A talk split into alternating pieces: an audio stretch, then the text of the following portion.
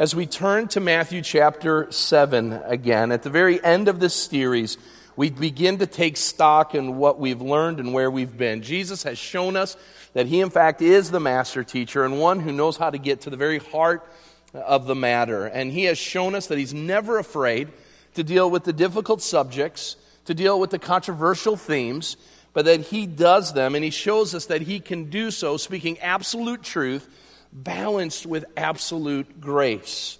And like every good teacher, Jesus recognizes that as he comes to an end of teaching a group of people, that there is a great importance to finishing strong.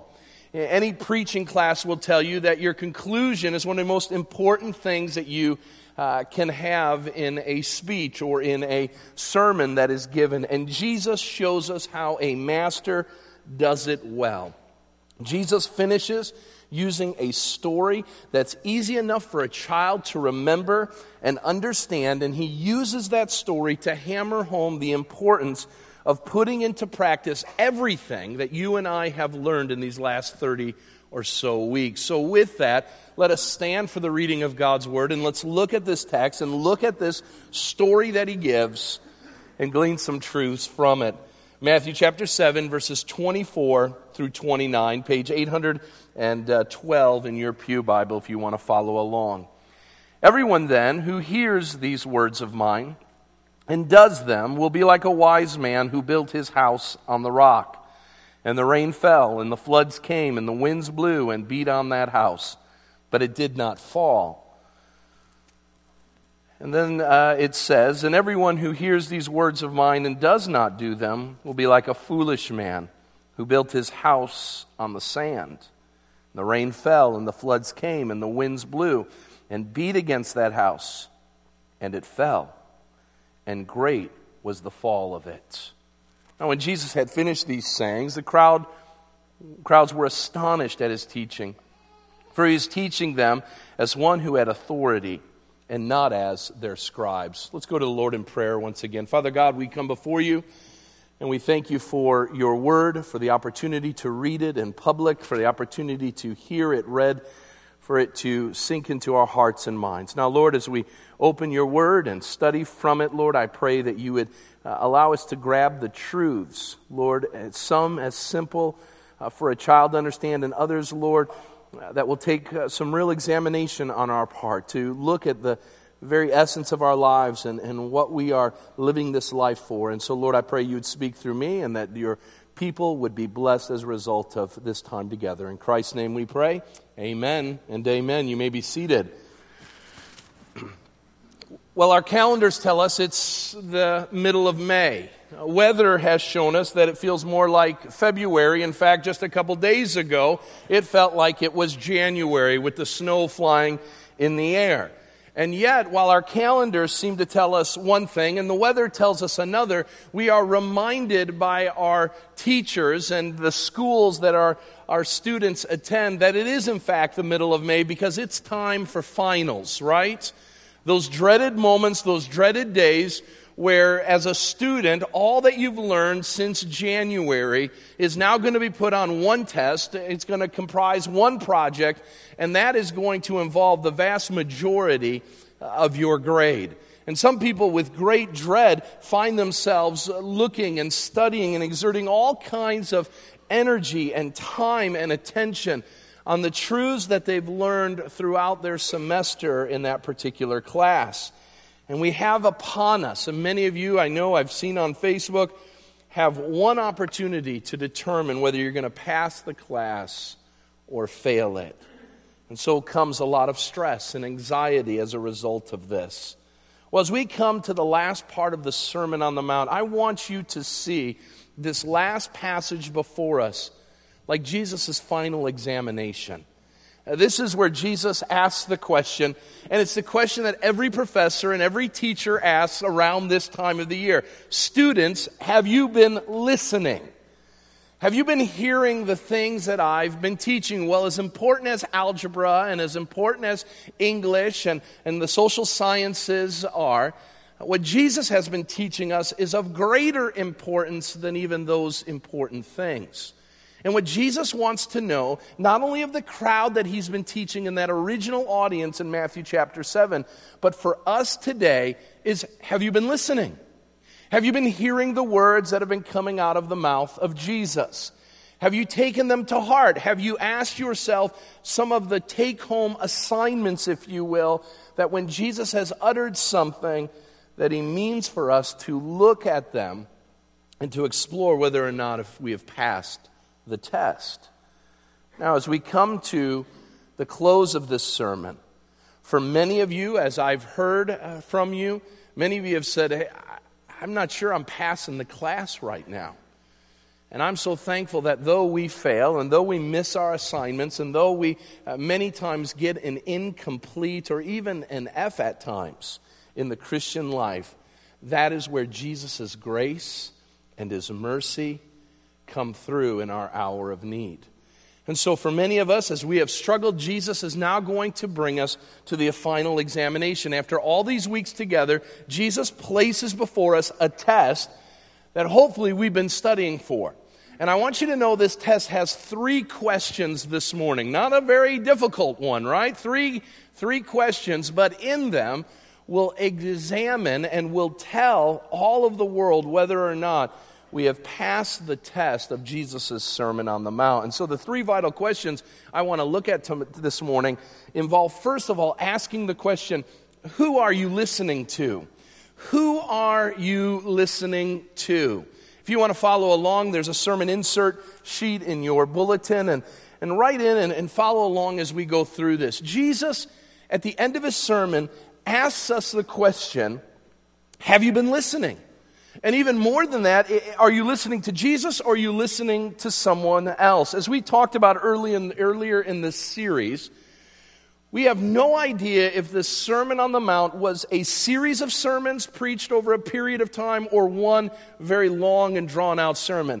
I like the idea that this would have been one drawn out sermon. Homiletic uh, professors and scholars say that this sermon would have been into the hours if it was done in one fell swoop. I, I, like that. That tells me that I'm doing a good thing and that you guys are, are, are getting away easy by listening to what are quote unquote Tim's long sermons.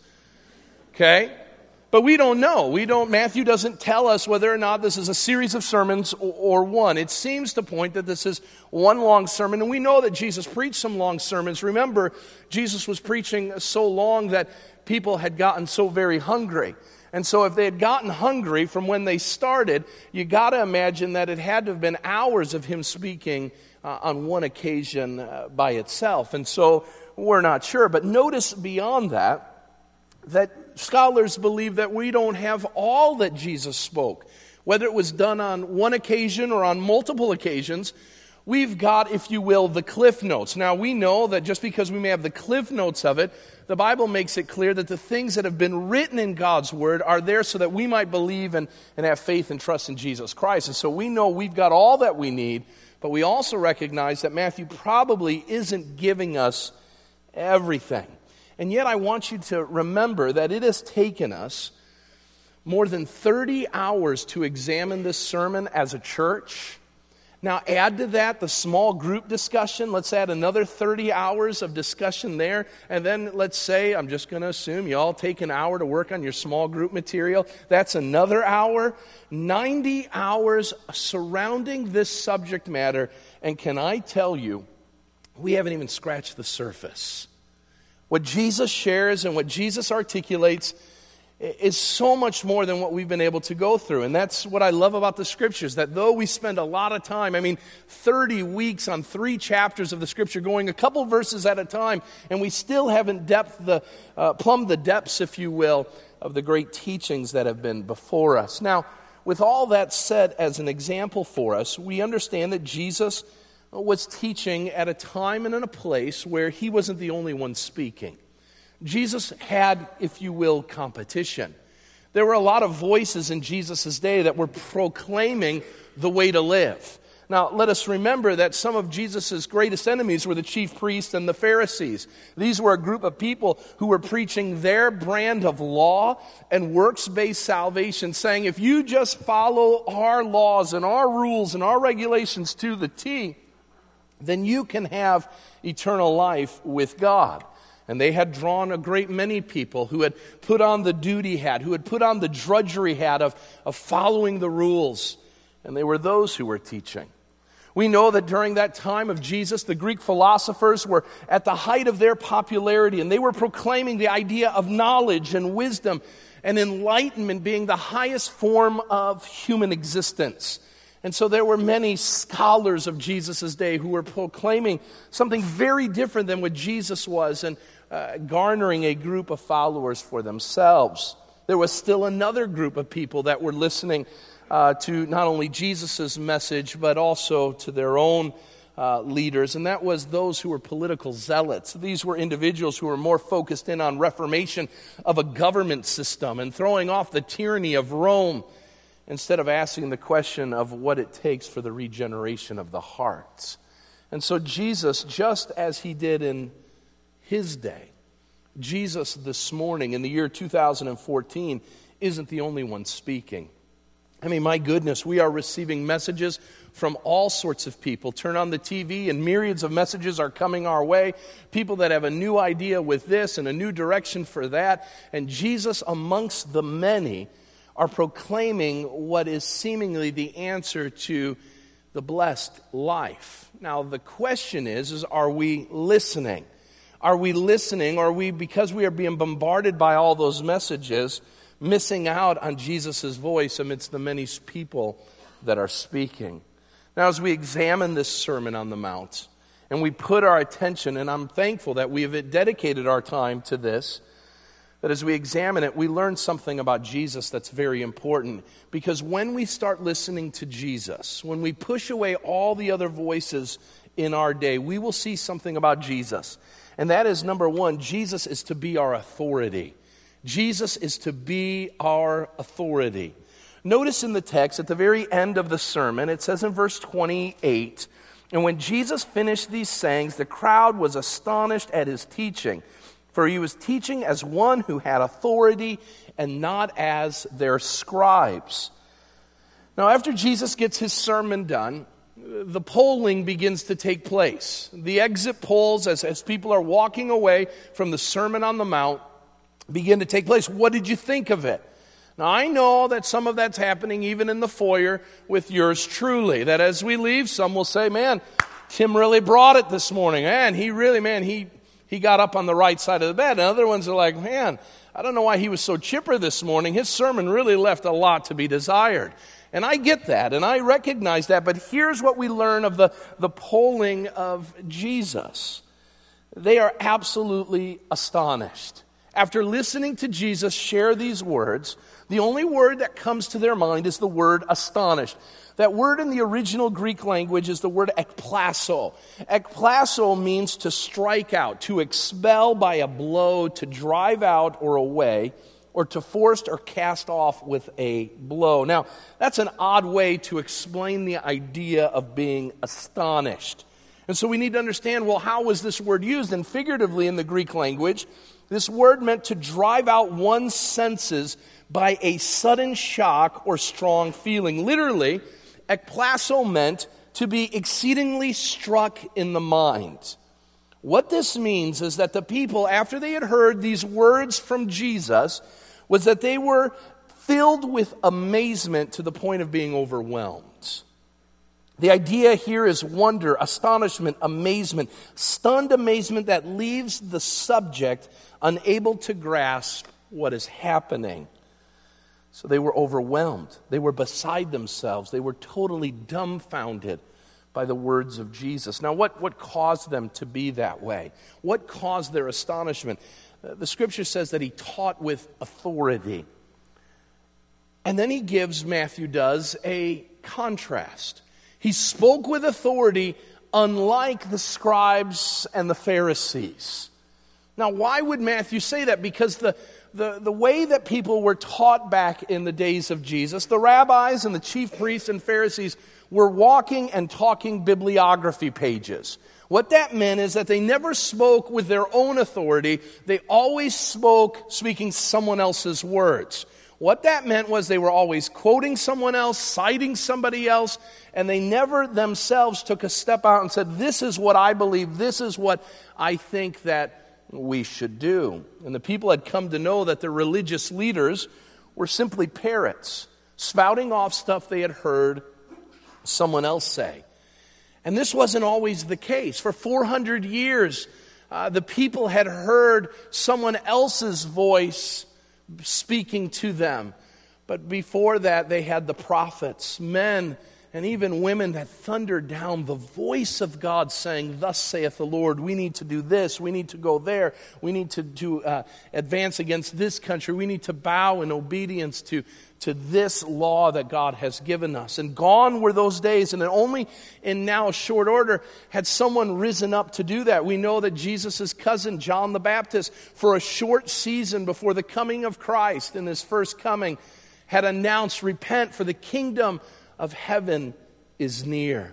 And people were flocking to this. These two men, Jesus and John the Baptist, these men who spoke with a level of authority. And notice in the Sermon on the Mount at the end of Matthew chapter 5, Jesus doesn't cite other people. In fact, six times he says, I know you've heard it said, dot, dot, dot, but I tell you. You're going to get it with Jesus from the horse's mouth, if you will. You're going to hear what Jesus has to say. And he was speaking from authority and he was calling people. In fact, he was commanding people to live in a very different way than they had before. And it was ringing true in the ears of those in the crowd. Now, before you think, that Jesus was simply just a charismatic speaker who wowed the people with his eloquence and flowing rhetoric we need to see that Jesus also had all the answers.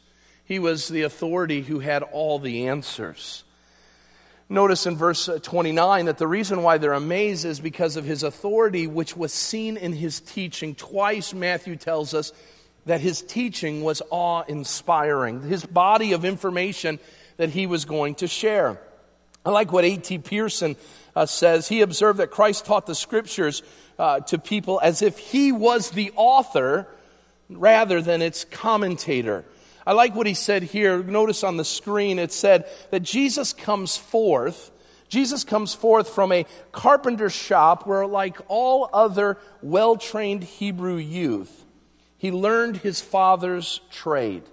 And his first public utterance is the most original and revolutionary address on practical morals which the world has ever heard. Now, let me say that again. Jesus comes forth from a carpenter's shop where, like all other trained Hebrew youth, he learned his father's trade. He was a carpenter. And in his first public address, he utters the most original and revolutionary address on practical morals that the world has ever heard. What Jesus shares is absolutely, positively revolutionary. It's life changing, it's world changing. And, and people, both in the secular and in the sacred realms, find themselves over and over again poring over these words of Jesus. Now, Jesus, we see, he had all the answers, and he was not afraid to speak about any particular subject matter. Everything that he said seemingly was controversial to one listener in the crowd. In fact, many in the crowd were there to dispute what Jesus was saying, and he knew his words would cause rifts. He knew his words would cause him trouble. He knew that the very words he would use at some later point would be used against him when people falsely accused him. And so notice when Jesus shared the Sermon on the Mount, he spoke about sin. He spoke about sinful acts that we commit in the flesh, but he also addressed right when you thought you were okay, that yeah, I've never committed adultery in the flesh, I, I, have never killed in the flesh, Jesus turns it on its head and says, But have you done it in your heart? Well, if you've done it in your heart, then you've done it just as you've done it in the flesh. He addresses things like lust and, and greed, the issue of divorce and selfish ambition, the pursuit of money and riches. He addresses things like the judgment and, and hell. He addresses that all the while as he addresses each of these things the head, the heart, the hands, all of them he says that if you want to be a part of my kingdom, you're going to have to be absolutely perfect. And the people can't get enough of this. The sermon makes clear what many of us know about Jesus. He has the answers. And so, as we look to uh, our lives, we have a question that has to be asked Who are you listening to? Are you listening to the pundits on uh, on the radio or television who have all the right answers, and if we just get this or we just do that, then our lives will be so much better. Are you reading books and, and magazines that say if you fix this part of your body, then you'll be happy? If you only have this amount of money and, and you work really hard, then with that certain dollar amount, everything will be just fine. If you could just find that perfect mate, then everything would be taken care of. What Jesus addresses is he says, Stop listening to the voices of the world and start listening to me. Start listening to me because I am the authority. Jesus says, I have all the answers. The Apostle Peter, a, an original audience member in that Sermon on the Mount, says that Jesus has given us everything we need for life and godliness. We've got it all, and we have it in the person and work of Jesus Christ. Now, if that's the case, if Jesus is truly the authority and Jesus has all the answers, then what that means is our hearing has to lead to action. It has to lead to action. Notice in verse 24 now, everyone then who hears these words of mine and does them will be like a wise man. Notice in verse uh, 26, and everyone who hears these words of mine and does not do them will be like a foolish man. And again, there's a contrast. You listen and you do what I am telling you to do, and you do those things, you put those things into practice, you're wise. You listen, and you don't put these things into practice, you're a fool. Uh, can I tell you that each of my children have a problem that Amanda and I struggle to figure out?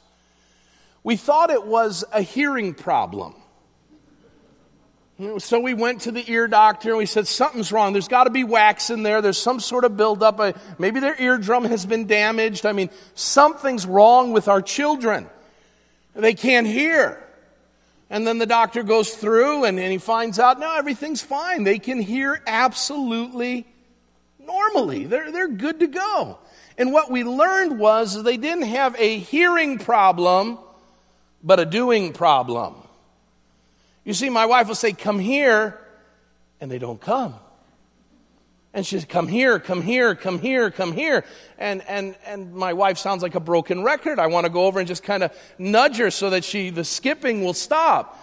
And the problem is, is she keeps saying to come here, and the kids don't do that. And as a result of that, we don't have a hearing problem. They hear the words that are coming out of our mouths.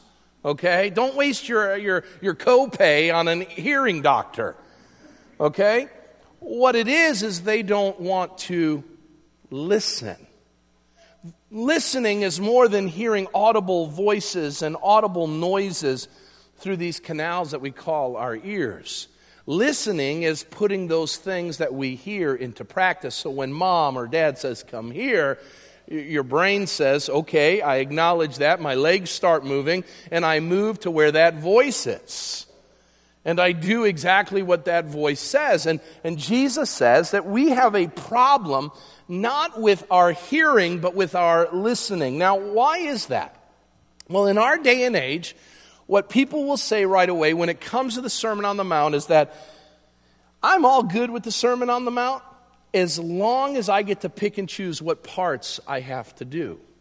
And so, what people will do, and you will hear it over and over again, that people love the Sermon on the Mount. They love this Jesus who preaches the Beatitudes to be poor in spirit, to be merciful, uh, to be kind, and, and to be those who are peacemakers and pure at heart. And they'll preach that again and again and again. And then they'll go and they'll say that uh, we are not to judge and we are not to um, retaliate. And, and they'll say, We love this Jesus, this wonderful, meek, and mild, and, and, and tempered Jesus, this Jesus who makes us feel good.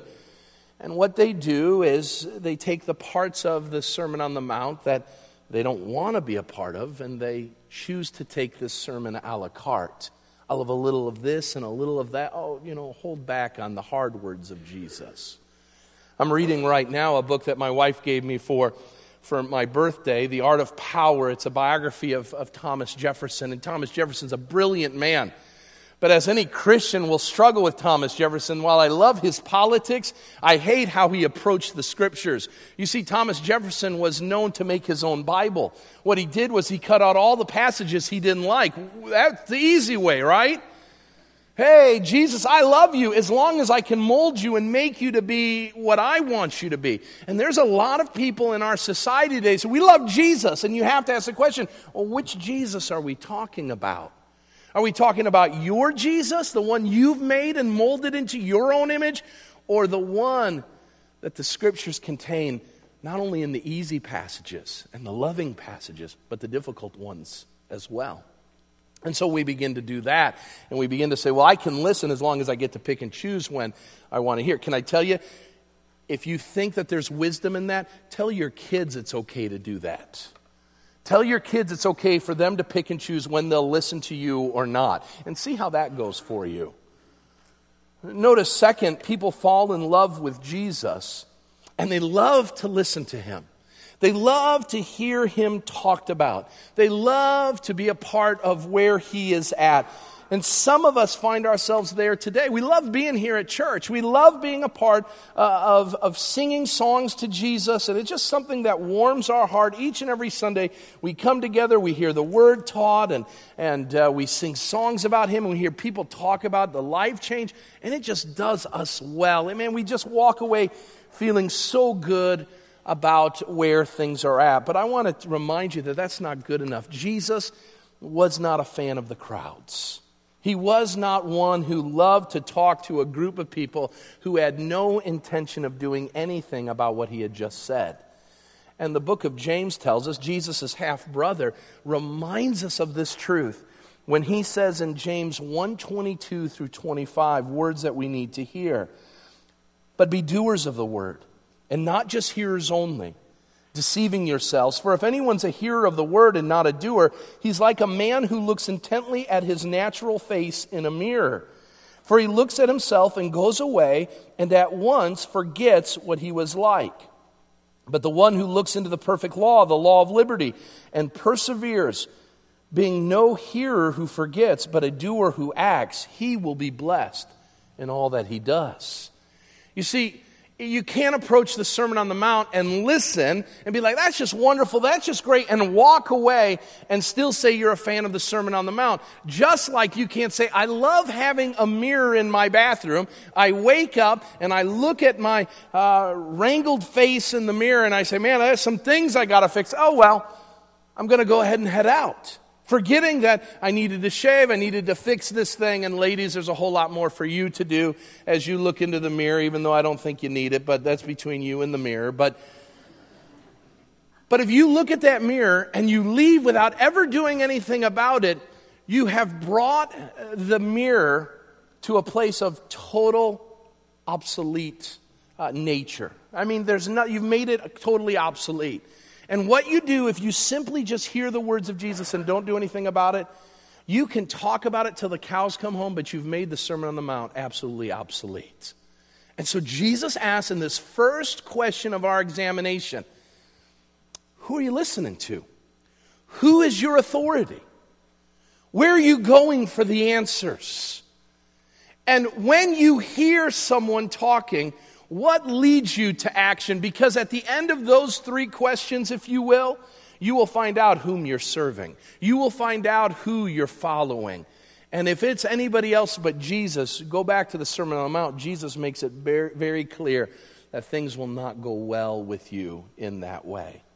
Now, notice the second question we have this morning. Jesus now says the question after addressing who we may be listening to, he asks the question, What are you laying your foundation upon? In the second question of the exam, Jesus gives us a word problem. You remember the story problems. Remember those back? In, two trains heading from two different towns, traveling at a certain uh, speed, rate of speed, and which train will make it to the town quicker. I never got those. I wanted to know what kind of trains they were, what they were carrying, and all kinds of things, okay? And, and I never got to actually having the right answer. And, and you can look at my transcripts and understand why I finished with the GPA that I did. All right? I do want to remind you that I did finish third in my class. And many of you will right away say, well, how many students did you have? 93 students. Uh, third in my class, okay? Here's the problem it was third from the bottom. But anyway, okay? Anyway, we get to this story, and we need to understand some things about this story. Jesus shares a story, and he wants to address the question what are you building in this life? Now, that is a universal question that each of us must ask, no matter what our background is, no matter our age, our occupation. It is a universal question men and women alike must ask of themselves. What are you doing with this life? You have a certain amount of time on this earth, oh, and we're all hoping for 80 or 90 years, okay? But with that time, that, that small little allotment of time, what are you doing with your life? And what are you building upon? And Jesus asks this fundamental question by, first of all, giving us an illustration. Notice the story he gives. He says, There's a wise man who built his house on the rock, and the rains fell, and the floods came, and the winds blew, and they beat on that house, but it did not fall because it had been founded on the rock. And then there was a foolish man in verse 26 who built his house on the sand. The rains fell and the floods came and the winds blew and beat against that house and it fell, and great was the fall of it. And so, once again, this contrast that we've been hearing about for the last couple of weeks is that this illustration involves two structures. Two structures. Two men go about building for themselves a house. Now, we need to stop and observe some things about this story. First of all, what are they building? Both men are building houses. You can't get much more noble than that. It isn't like one is going and buying a, a boat or another one going and, and pursuing money or taking his money to, to pursue all kinds of pleasures and, and all kinds of uh, debauchery and sin. No, these two men are building homes, uh, something that each of us have need for. Now, as we look to it, we need to recognize that the reason why they're building it, the motive is incredibly pure. Why do we build homes? Well, hopefully, we build homes to be a dwelling place for our family, a place that will keep us warm and, and dry, a place where we can sleep and, and eat, a place where we can receive guests. And there's no, no point in Jesus' words that paint the picture that the houses that these men were building were any different. Two homes built for good reasons. Now, next, notice it doesn't seem to show that either of the builders are any different in their building um, know how. It wasn't like uh, there was Rich Wood, and for those that don't know Rich, Rich is a master carpenter on one side and Tim Badal on the other side, okay? Well, of course, Tim will build a junky house compared to Rich. Rich has got all the giftings and all the abilities to build a solid and sound house. And Tim, I'll just stick to cooking and preaching, all right? There's nothing about that in the text. So we've got two guys, they know how to build houses. Notice finally that both of them persevered to the end and actually build the house. They build the house that they were intending to build. So it wasn't like one was half built and the other one uh, got fully built. And the reason why one fell and the other one didn't was one was still under construction. No, both of these men seemingly have built the house that they're going to live in. And from the naked eye, if you will, we have two very similar houses built by very similar builders. And yet we see that there is a storm that comes. And I want you to notice these two structures are hit by one and the same storm. And Jesus says that this storm comes with the same characteristics that hit each of the houses. Notice he says in the text, that the rain fell, the floods came, the winds blew, and all of those things beat on the house, on both of them. Now, this tells us something about Jesus and what he's trying to articulate in this story. By saying those things in the identical way with both of them, what he's saying is, is these two houses got hit by the same storm at the same time. And so there's not like one was an F5 tornado that hit one and the other one was just a simple rainstorm that hit the other. Both of them found themselves being hit by the same storm. We don't have to look very far. I mean, uh, not too long ago, we, we saw the tornadoes that hit down near the Peoria area.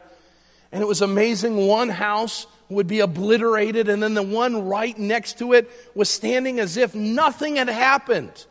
And that's the picture that Jesus is giving. Two homes in the same neighborhood, enduring the same storm, the same winds, the same floods. And what happens? One of them is utterly destroyed, and the other one stands untouched. What in the world is Jesus trying to get at? To understand this illustration, we have to then go to an explanation. What's Jesus trying to get at?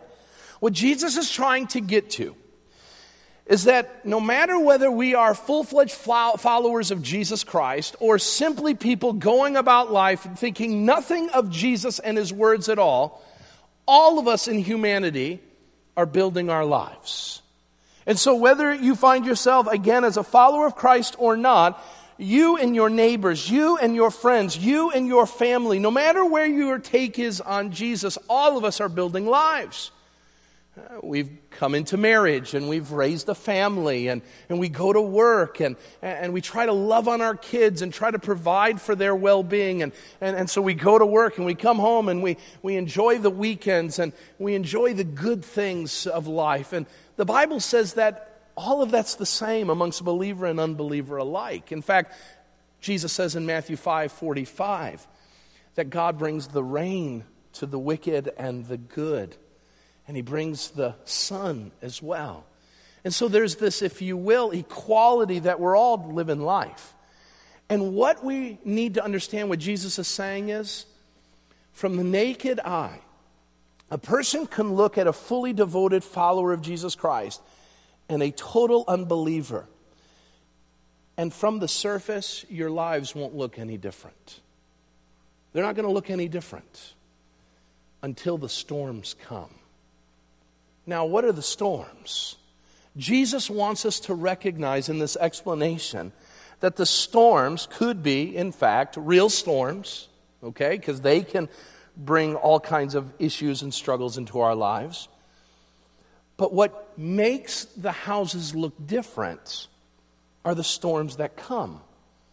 And most likely, the storms that Jesus is talking about are figurative storms. They are storms that, that enter into our lives. They are those things that darken our day. When everything started out so well on a random Tuesday, that those storms are what bring in the storm clouds and they darken our day and, and they change the whole mood of how we are living. It is in those moments will determine what you built your house upon. It is those things, those storms in life, that will show you either to be a full fledged follower of Jesus Christ for all the world to see, or one who has no intent of following Jesus at all. And so, what do those storms show? They show the foundation. Notice the storm comes and it destroys one. Why? Because it's built on sand. And it, it the other house is upheld because it's built upon the rock. If you've been a part of our church for some time, you know that we talk a lot about the storms of life. And here's why. Because the Bible makes it abundantly clear just as man was born, he can expect trials and trouble. The book of Job says man was born to trouble. The Bible makes it clear that we should not ask, why are these bad things happening to us? Because we recognize that the human existence is all about trials and they're not easy ones. Talking with Dorothy, who we, we prayed for her mom, Nancy, she made a statement as, as we were singing this morning. She said, One minute my mom was totally fine, and the next minute she's being rushed to the hospital for emergency surgery. Man, that's whiplash. And that's what troubles do. They come out of nowhere and they cause our heads to be strained in a way because we were thinking one way and all of a sudden everything changes as the rock individual said, in a New York minute. And so we need to recognize that troubles are going to come. I'm going to tell you today, even amongst our own body of believers here, one of our own has experienced an absolutely life changing trial in the last 24 hours. And we need to recognize that maybe it's them today, but it's going to be us at some point. Whether you're a believer or not, God says you're going to endure struggles. The storms are going to come. And the storms come in a variety of reasons and ways. They come in in a breaking of a marriage covenant. They come in in a child who says, I want no longer to deal with you, mom and dad. I'm going and living on my own. I'm going to go do my own thing. The storms come in a loss of a job. The storms come in a bad medical report. The storms come uh, in a depression that you just absolutely cannot shake. It comes in the loss of a loved one. It comes in a myriad of ways. And how you address those storms, those trials, will show you whether you built your house on the rock or on the sand. Now, why would we care about what they built their house on? You see, this is the only difference that Jesus paints in the picture of the two houses. You see, sand was the easy way to build. You didn't have to move anything, you didn't have to drive through anything. It was the easy way to go. You could put up a good house on a sandy foundation and it would stand. Notice that it stood until the storm came. And so people build their lives and, and they build their lives on the sand and they say, well, everything's fine, everything's good.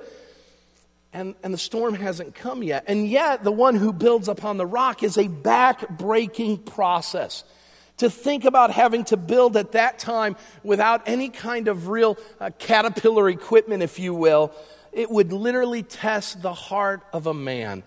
There was the easy way, sand, there was the hard way, building on the rock. And Jesus reminds us that there is an easy way to live life, and there's a hard way. And the easy way is to go and not listen to the words of Jesus, not to make him as a, your authority, and to live life as you see fit. But the hard way is to put yourself under the teachings of Jesus, to confess yourself as a sinner in need of God's grace, and to pursue obedience. And so then the question we have to get to is how do we build on that rock? Because that rock is going to be the thing that holds your life together in times of storm. For many of us who are sitting here, you know that my parents' storm took place in 1990. The loss of their firstborn son at 16 years of age to a car accident would shake the very foundations of my parents' life, of our life as a family. And here's what I came to know my parents were able to endure that struggle, were able to endure that great trial and praise the name of Jesus, not because they had built on the sand, but because they had built on the foundation of Jesus Christ. And the question this morning is what are you building your life on? You see, you're going you're going to fail this Sermon on the Mount if you don't answer this question in the right way. Now, there's an explanation to it, and that is that Jesus wants to remind us that this rock is a person. He's a person. I'm not saying that you got to find some certain rock that you will build upon, certain kind of cement to build your foundation on. The foundation is Jesus. Jesus is saying, You need to build your life upon me. Jesus was prophesied to be the rock. In Isaiah 28 16, hundreds of years before Jesus would preach this message, this is what the sovereign Lord says See, I lay a stone in Zion, a tested stone, a precious cornerstone for a sure foundation. And the one who relies on it will never be stricken with panic. It's a person. He's a person. This Jesus Christ is the foundation because he paid the price. He paid the price. In the book of Acts, after his death, burial, and resurrection, the apostle Peter, who was there for the Sermon on the Mount, stands before the religious leaders of his day and he says, Let it be known to all of you and to all people of Israel that by the name of Jesus Christ the Nazarene, who was crucified, whom God raised from the dead, by this name, this man stands here uh, before you in good health. Jesus is the stone which was rejected by you, the builders, but which has become the chief cornerstone. And because of that, there is salvation in no one else. For that there is no other name under heaven by which is given for men to be saved. You see, you, you can't pursue this world and be on the rock. You have to choose am I going to pursue the sands of this world or am I going to choose the rock of Jesus Christ? The rock says, I'll bring you peace. Notice that the peace of mind comes in this when the storm comes, what Jesus is saying, this is the worst of all storms. It doesn't get any worse than that. We talk about that when we talk about the storm of the century. I've never seen it as bad as I saw it at that storm. and your house stood. And even though the winds came and the floods rose and, and, and, the winds blew at that house, your house stood strong. And what it enables you to do is to say this if our house endured that storm, it can endure anything. And what Jesus gives is peace that you will endure the hardest storm and you will know your faith can never be shaken again. Can I tell you that amidst my parents' struggle in losing their firstborn son, I am not all that concerned that my parents are going to give up the faith for riches or give up the faith for something less than that. If they would have given up the faith, it would have been when they were burying their son. But God proved himself to be faithful. He proved himself to be their peace in times of difficulty. And so now they know our faith, while at times there may be more storms that come, we have come to recognize that Jesus Christ is our peace. And so notice, he's the, pri- he's the, the person who paid the price who brings peace. When we give our lives and build our lives on the rock of Jesus Christ, we are told that we can have peace with God, peace with ourselves, and peace with one another. And when we have that kind of peace, no matter what the storm clouds around us are doing, we can know that we will be okay. Now, notice, he brings great peace in the most perilous of times. And we see that all the stories of, of the Old Testament are filled with people who endured difficult times and difficult storms, and by faith obeyed and followed God and honored Him. And they found peace amidst the storm. They were able to build their lives because they had built their lives on the foundation of Jesus Christ, the Son of God. So that no matter what comes your way, you're ready. So stop building on the easy way in the sand and use material that's approved by God Himself. And God says you won't be ashamed. But if you choose your life, choose to build on your, your life, an absence of God and apart from Jesus Christ, notice what the text says. When that house falls, it is described as being great, it will be utterly destroyed. So then we come to the third and final one. This is a short question third question is always the shortest here at Village. What about your life must change? As we close out this sermon series, we've gained nothing. We haven't asked these important, fundamental, and pivotal questions. After 30 weeks, we have heard the words of Jesus. For many of you, you've studied them personally, you've studied them in a small group, and you've heard them preach. And the Sermon on the Mount demands change.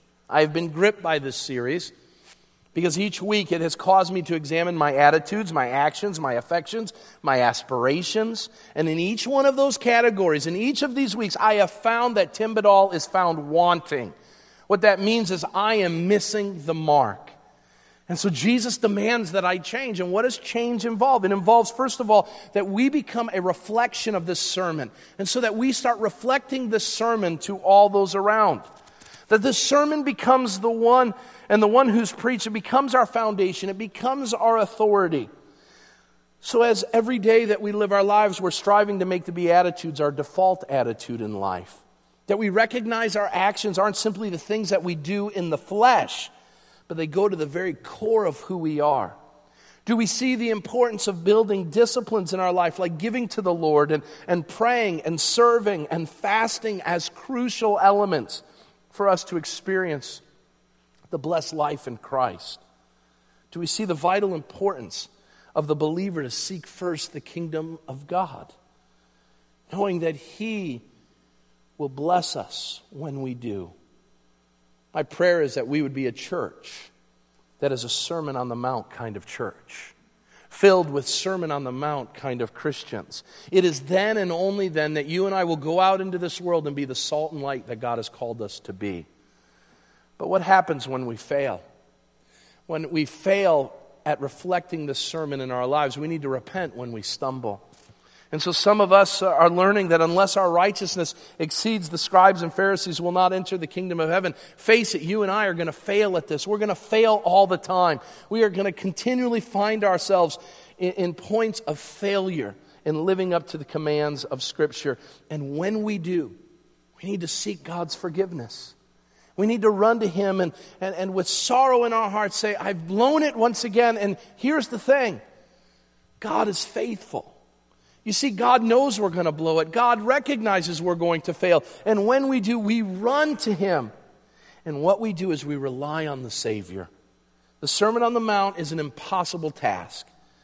And apart from the grace of God, you and I will never accomplish it. And so, what do we do? Listen to me, we run to the cross of Jesus. We run to the cross of Jesus and we say, Jesus, apart from you, I can't do this. And Jesus, I'm glad I don't have to do this on my own, that you finished the work on the cross. You took care of it, and now you welcome me into the most glorious of endeavors, and that is to walk with you in full realization that you took care of my sin. You took care of the bondage that I had to deal with. By nailing them to the cross, you allowed my sin no longer to be mine. You took it on yourself. And as a result of that, now I'm free. And what the Son has set free is free indeed. And so stop living in bondage to those things and start basking in the grace that you have a relationship with your Savior who empowers you to be filled by His Spirit to accomplish what He's commanding for you to do today. To live out this great sermon and to do so not as a drudgery, but with great gratitude in your heart to say, I have the opportunity to follow my master because he's the one who's the authority. He's the one who has all the answers. And that will then lead me to listen to him and put those things into action. I hope and pray this has been a blessing these 30 weeks with you. As we endeavor in a couple weeks to go to the life of Samson, we're going to learn that we, as followers of Christ, are flawed individuals. But thanks be to God that He sent His one and only Son, Jesus, so that we wouldn't have to do it on our own. Let's go to a time of prayer, and I'm going to close our time with a, a song and with the words on the screen. And once that song is done, you'll be dismissed. So uh, just make that a time just to meditate on what we've learned and, and where we've gone. But let's pray. Father God, I pray that you will uh, take what we have learned in these many weeks, and I pray that you would enlighten our hearts. Teach us, teach us your ways so that we might follow you and pursue your ways. Lord, so that we might experience joy and contentment and peace. And Lord, as we do that, that we would shine as bright stars in a dark world, so that they may see, even amidst the most difficult of circumstances, when our world seems to fall apart, we stand secure on the rock of Jesus Christ. So, Lord, lead us in that, empower us to that, so that we may fulfill what you've called us to. In Christ's name, we give all of this. Amen.